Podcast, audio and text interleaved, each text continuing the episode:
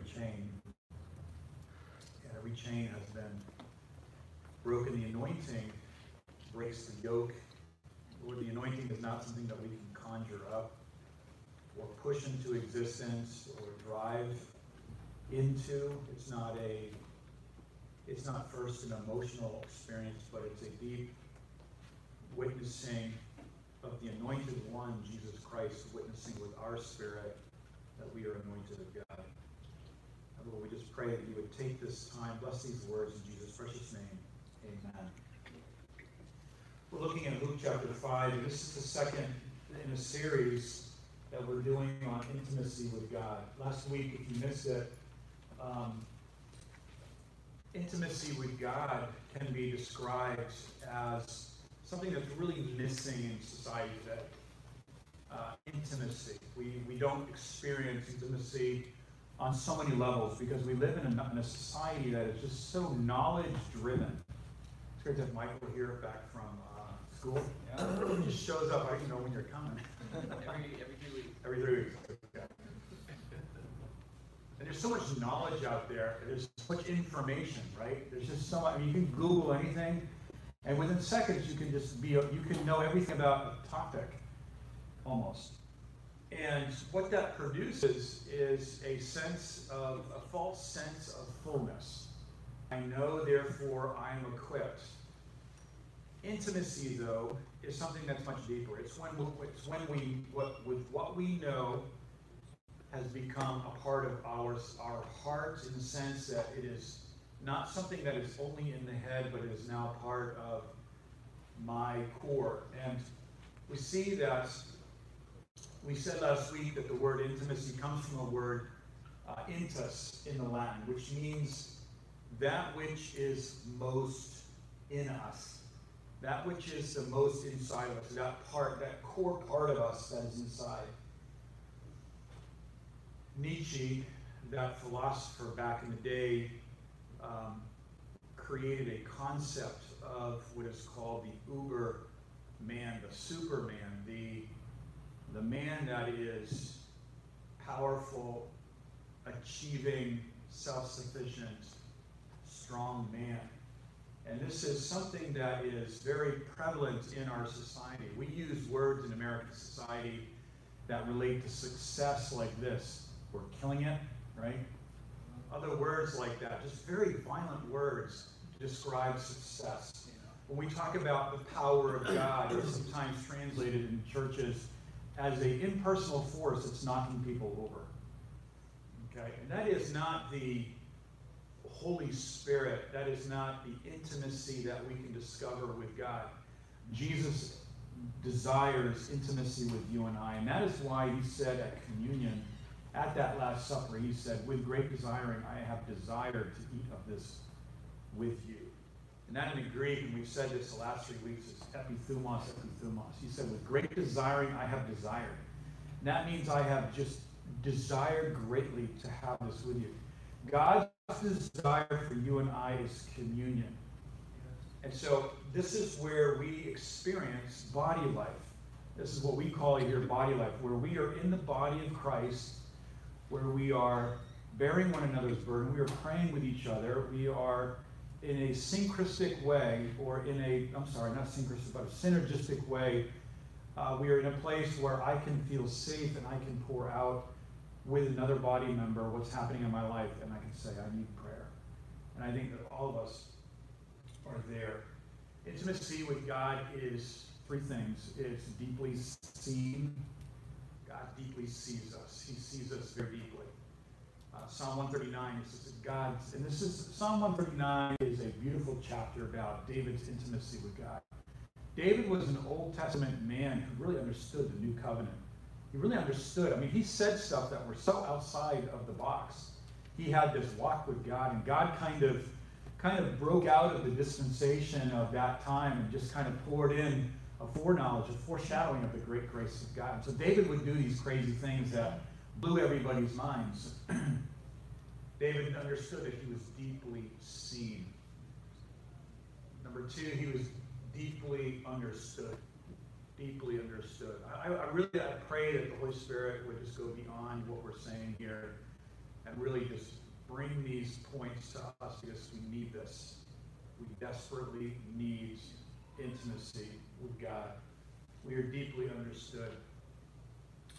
There's a part of us, and we've spoken about it here before, but there's a part of us, as the writer of Proverbs writes, who said that the heart knows its own bitterness. There's a part of us that is so deep that no one can know it.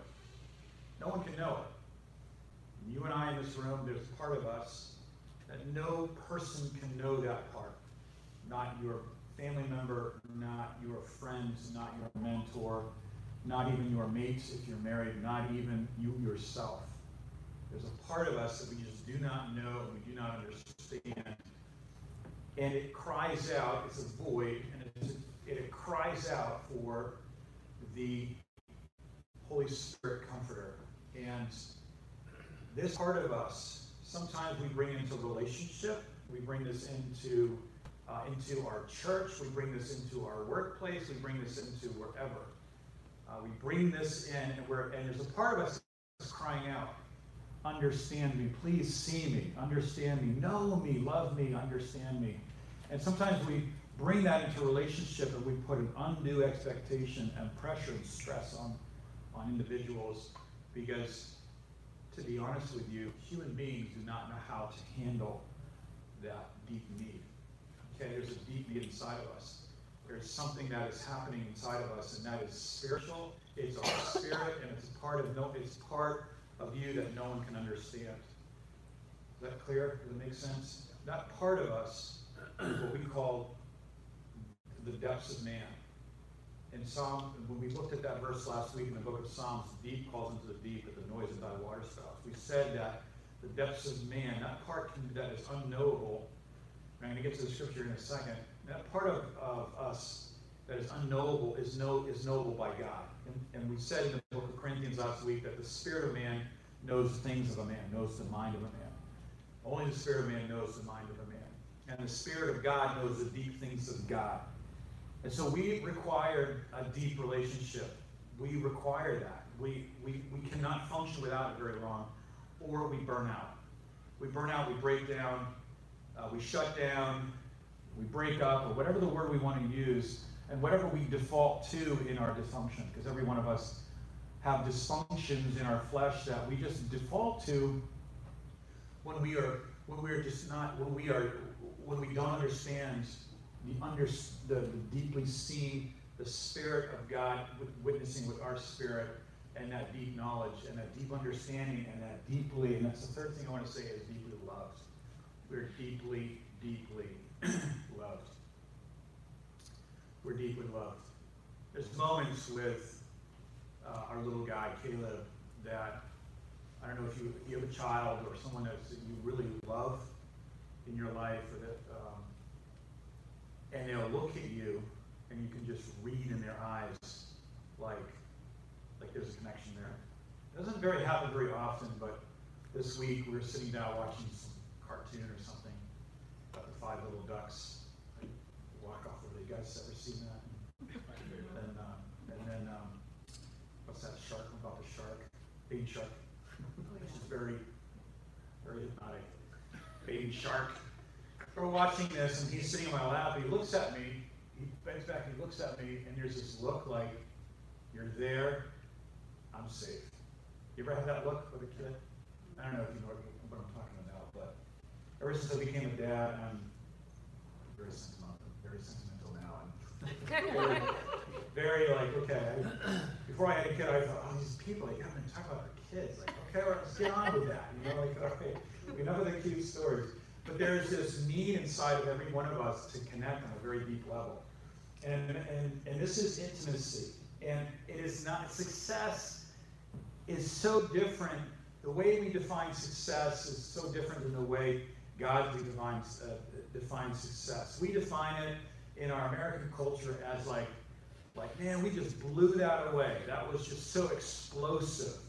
And yet with God, it's such a different, it's a, such a different connection. I want to look at Luke chapter 5, and I don't want to belabor this too long this morning, but here in Luke chapter 5, um, Let's read this. On one occasion, while the crowd in verse 1 was pressing in on him, Jesus, to hear the word of God, he was standing by the lake of Gennesaret. And he saw two boats by the lake, but the fishermen had gone out of them and were washing their nets. Day was over. You ever have a work day? I used to work in basement waterproofing. You know, if you want, if you want hard labor, that's hard labor right there. I mean, you're carrying heavy buckets of rock out of a basement, a smelly, dirty basement that's mildew. And, you know, I remember coming back from the mission field and I was just like not eating a lot because we didn't have a lot of money overseas. And I was like, just skin and bones is all I was. I'm carrying like these 40 pound buckets of just rocks in both arms and, you know, just working. At the end of the day, it was just such a great moment because you're washing out the buckets, you're just cleaning things up, you're cleaning your tools, you're just putting everything back in its place, back in the truck, right? You know I'm talking about? This was at that, this was at that moment. It was kind of like a, like, you know, you guys are packing up your trailer, I was just thinking last night, yes, that was us. packing up the trailer, watching these, we're like, okay, we are done. I can't wait to get home. And uh, you just get into this relaxation mode, right? Packing things up. Well, this is what the this is what was happening with the disciples, and they were washing their nets. Verse three: Getting into one of the boats, which was Simon's, Jesus asked him to put out a little from the land. And he sat down and he taught the people from the boat. And when he had finished speaking, he said to Simon, Put out into the deep and let down your nets for a catch.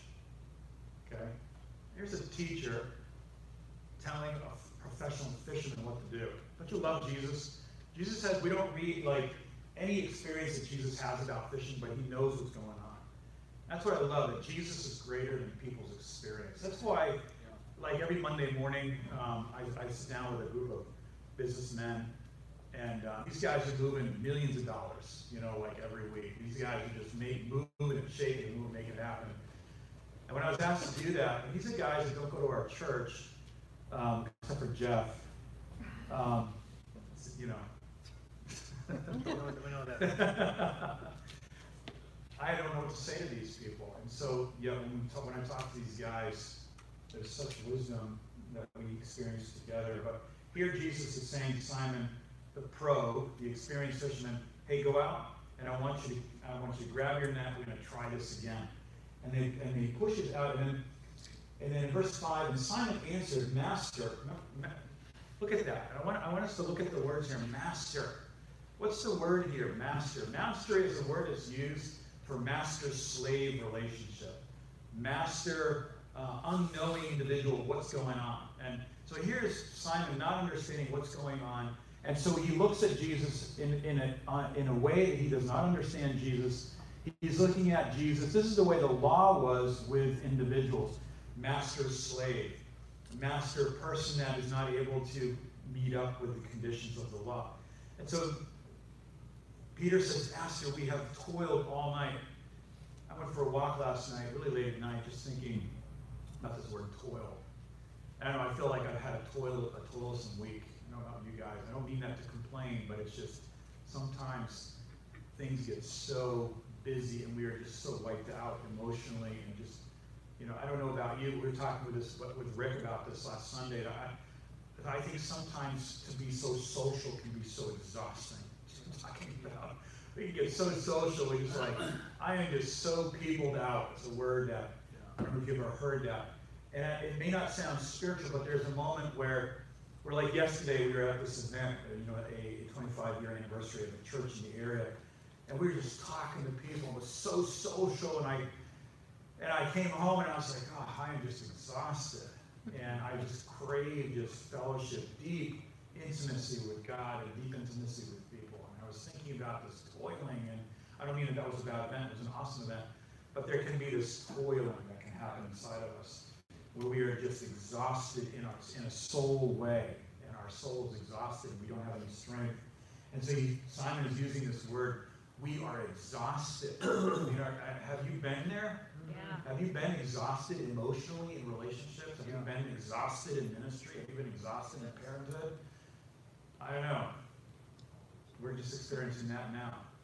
You know, the exhaustion. I don't want to be negative. Exhaustion in business, exhaustion in this, exhaustion in that. Exhaust, exhaustion is putting something on that is not you. Okay?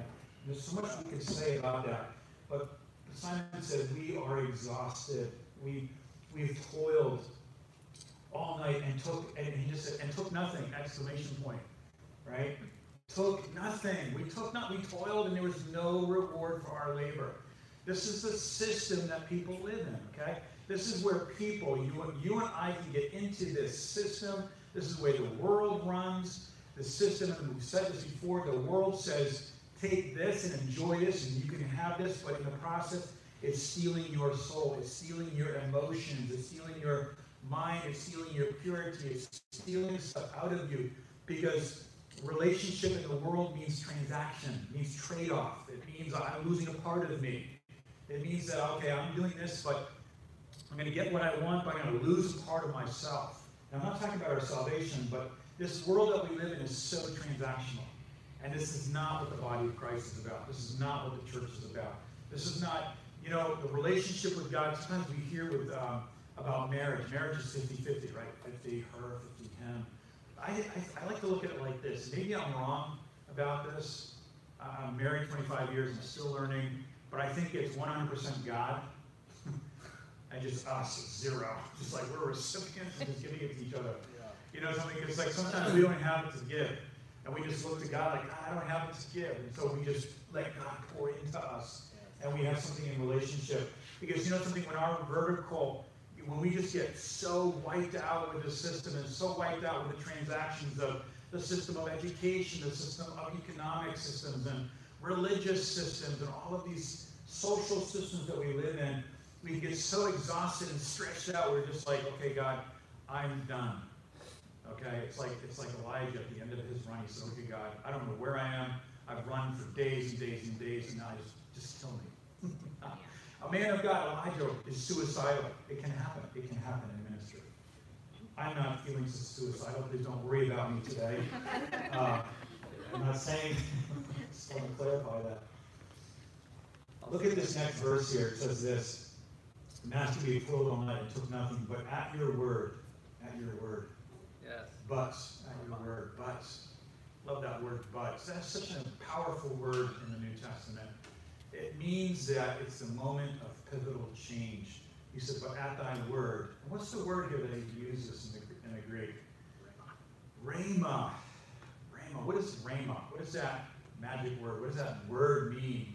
It means, let's, let's just explain it this way when you have toiled and you are wiped out and you are exhausted and you're at the end of your whatever, your end of your rope, end of your dock, end of whatever, end of your wits, end of your mind, you're at a place where you're face to face with the void that that not the void, but that part of you that is that that no one can identify with except for the Spirit of God.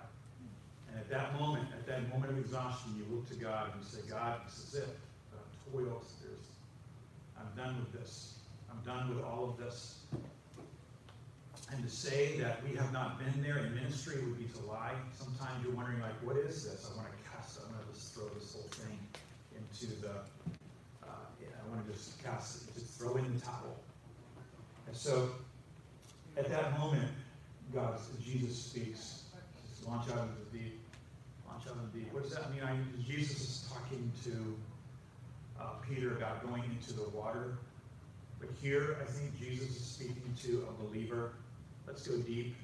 Launch out into the deep. Let's grow deeper. Let's grow deeper than the shallow conversation, the narrative that's going on in the world about politics and about social status and this very shallow conversation that's going on in the world. You know what I'm talking about? I don't know how I can't be on that level too long before I'm just I'm just done. Jesus says, let's go deep.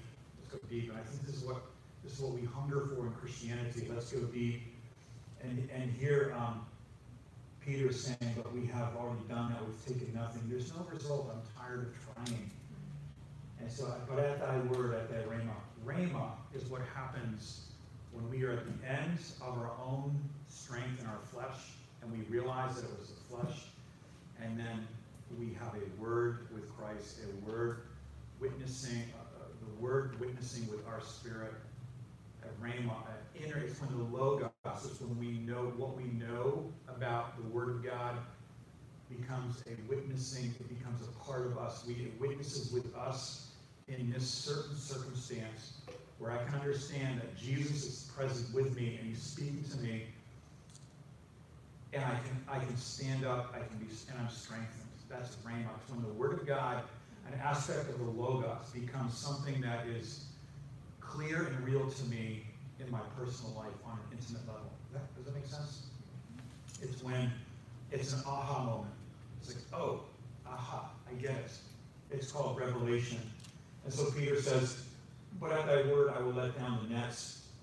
And when they had done that in verse 6, uh, they closed a great number of fish, and their nets were breaking. They signaled their partners in the other boat to come and help them, and they came and filled with both of the boats so that they both began to sink. And verse 8, but when, Peter, when Simon Peter saw it, he fell down at Jesus' knees. I think this is just amazing. I, this verse speaks so much to me. When Peter saw it, there's a moment when all of this is going on and you have this revelation from God. This is a miracle. this is incredible. And you're just looking back and you're like, wow, what is going on here? And he, and he, and he, and he, um, he falls at Jesus' feet and he, he, he says uh, in verse 8, Depart from me, for I am a sinful man, O Lord. I just want to make a couple of comments about that. Here's Peter. There's a lot of discussion about is this where Peter gets saved? Is this where he's not saved, but he's just recognizing something, or he is saved?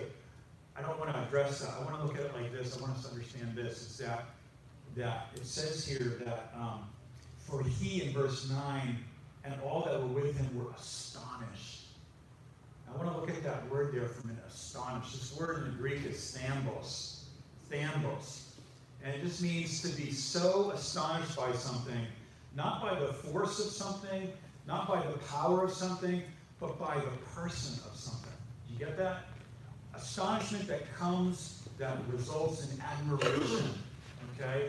It's not an astonishment by by the by the power of something that just knocks everybody over, some impersonal force where like what is going on here, but it's an astonishment of a person. It's an it's an admiration. It's like it's thambos. I think of this when I was looking at this in Greek. You ever see of these Marvel Marvel comics where it's just like you know it's wow. bam or wow or zowie or you know like this explosive picture. Of, you know, just think of that word Thambos is right there. Thambos, I've been thambos by, by Christ's miracle, by his grace. And Peter here is, he is astonished at what is happening. And he falls at Jesus' feet and he says, and he says, depart. And that word depart in the Greek just means very deeply leave. Just go away. I'm a bad person. You don't know me. And when he says here, I'm a sinful man, Luke uses this word sinful. I'm a sinful, I'm a sinner. Luke uses this. You know, this word sinner and sinful is used 22 times in the New Testament. And guess where 15 times of those are used? In the book of Luke. Why is that important? Because the, Luke, the book of Luke is telling us that, that the broken humanity that results in, in sin, um, it, it creates the compassion of Jesus Christ on that state. Yeah. It's a compassionate situation. And so Peter is here. He's he is overwhelmed with the astonishment of grace. I don't believe he's overwhelmed with his own sin or he's overwhelmed with his own fear or his own. He's just astonished at the grace of God at this moment. He's astonished at something that he did not deserve. He's astonished that in his own unbelief, he cast the net over to the right side of the boat. And he just did it he just cast it over. And there was a great, there was a great catch of fish. Peter falls on his face before Christ and he says, Depart from me, for I'm a sinful man. This word sinful is not, is not used in the sense of, okay, ceremonially unclean, but it just means that this person, this person does not fit in the system of the religious system.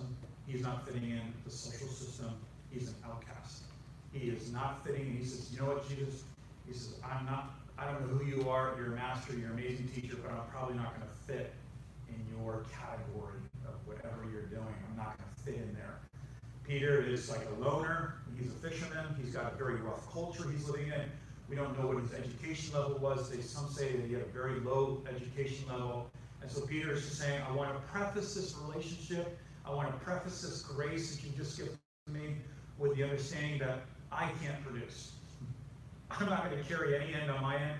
Uh, I'm just, I'm a guy that's just, you know, I'm a bad man. And so it's probably better for you, Jesus, to leave now in the relationship before I disappoint you. Get it? That's like what. I'm a, I don't know if you've ever said that to somebody. I've heard it said. I've thought it. Jesus, I, I, I am a sinful man. This is probably the second time. It's not the first time that he meets Jesus. And he says, I am a fallen, broken person. And it's better for you to depart from me now. And he's just laying at Jesus' feet. Boats are sinking. There's fish everywhere. Grace has been extended. This amazing blessing from God has extended on, on Peter. Peter is just, and what is what does Peter do? He disqualifies himself. This Yeah. is so weird because sometimes when there's a great revelation of grace in our life, we heard what Chris said. He got saved, and then he just started this crazy journey of rebellion. That doesn't make any sense. When you get saved, you're not supposed to supposedly go off into rebellion. Chris discovered who he was in Christ, the unconditional love of Christ. And sometimes that can result in some crazy living. And I can explain that later. It's not that God condones sin, but I think that when we receive, when we see the true grace of God in our life, we're just like, like, you know what? I don't. This is so. There's no way I can maintain this relationship. You're so good to me, God. There's no way I can maintain this relationship. So it's better that you depart from me now. It's better that you just walk away before I crush you, before I hurt you. And this was all, all of Peter's weird complexes inside of him. And what does Jesus say? What does Jesus say?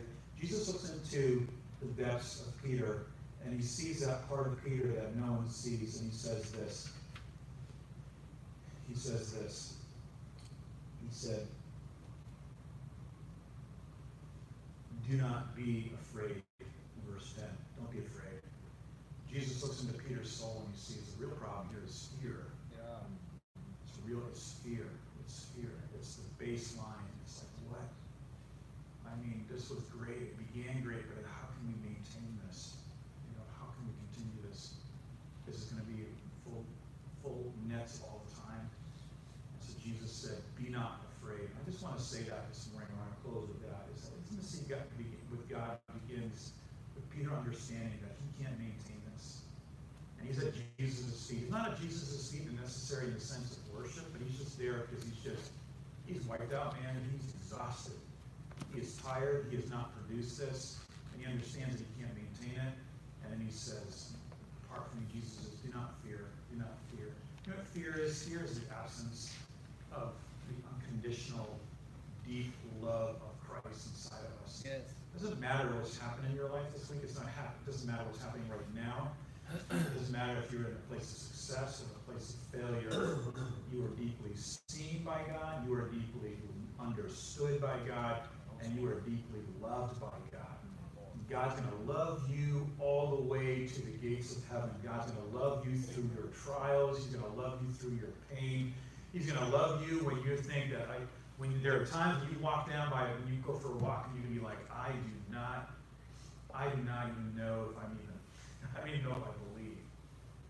And it's fine, because at that moment, Jesus is present, and he's going to love us through. And you know something, and I want to close with this. Look at this. This is amazing. Do not be afraid.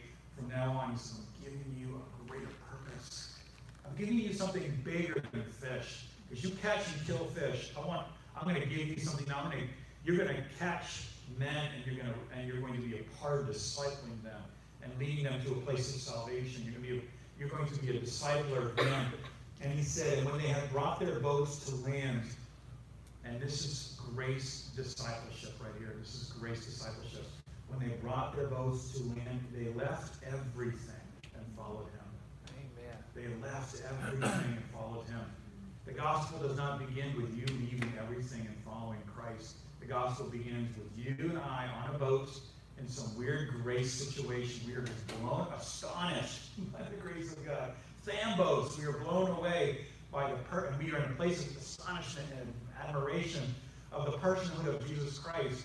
And we're at his feet, we're saying, Jesus, this is it. I cannot, I cannot continue this. It's got to be all you and Peter. And Jesus says, Don't be afraid. I'm not leaving you. I'm not going to leave you. I'm not going to forsake you. And if you make your bed in hell, I am there with Yes. you. Yes. Amen. Let's close our eyes and bow our heads. Heavenly Father, there's no way that we can understand discipleship by opening books and filling in the blanks, sitting, sitting in some kind of educational environment. Discipleship is we are astonished at that amazing kindness of God, amazing grace, and it just changes us. We don't can't explain it. The human soul, the human psyche was made to be changed by the catalyst of God's grace, the gospel. And 25 years down the road, 30, 40 years down the road, we're still going to be astonished at, at your grace. We're going to be astonished at your kindness towards us. Lord, you remember that we were made from dust. And you have compassion on. Today, Lord, we want to, as Peter just lay, lay at the foot of the cross, at the foot of Jesus, just say, Jesus, Jesus, we don't fit in any system. We don't fit in any any 12 steps to success. We don't fit in the we don't fit in the ways of the mind of man want to hear your voice If You're not, if you're not I agree with this you.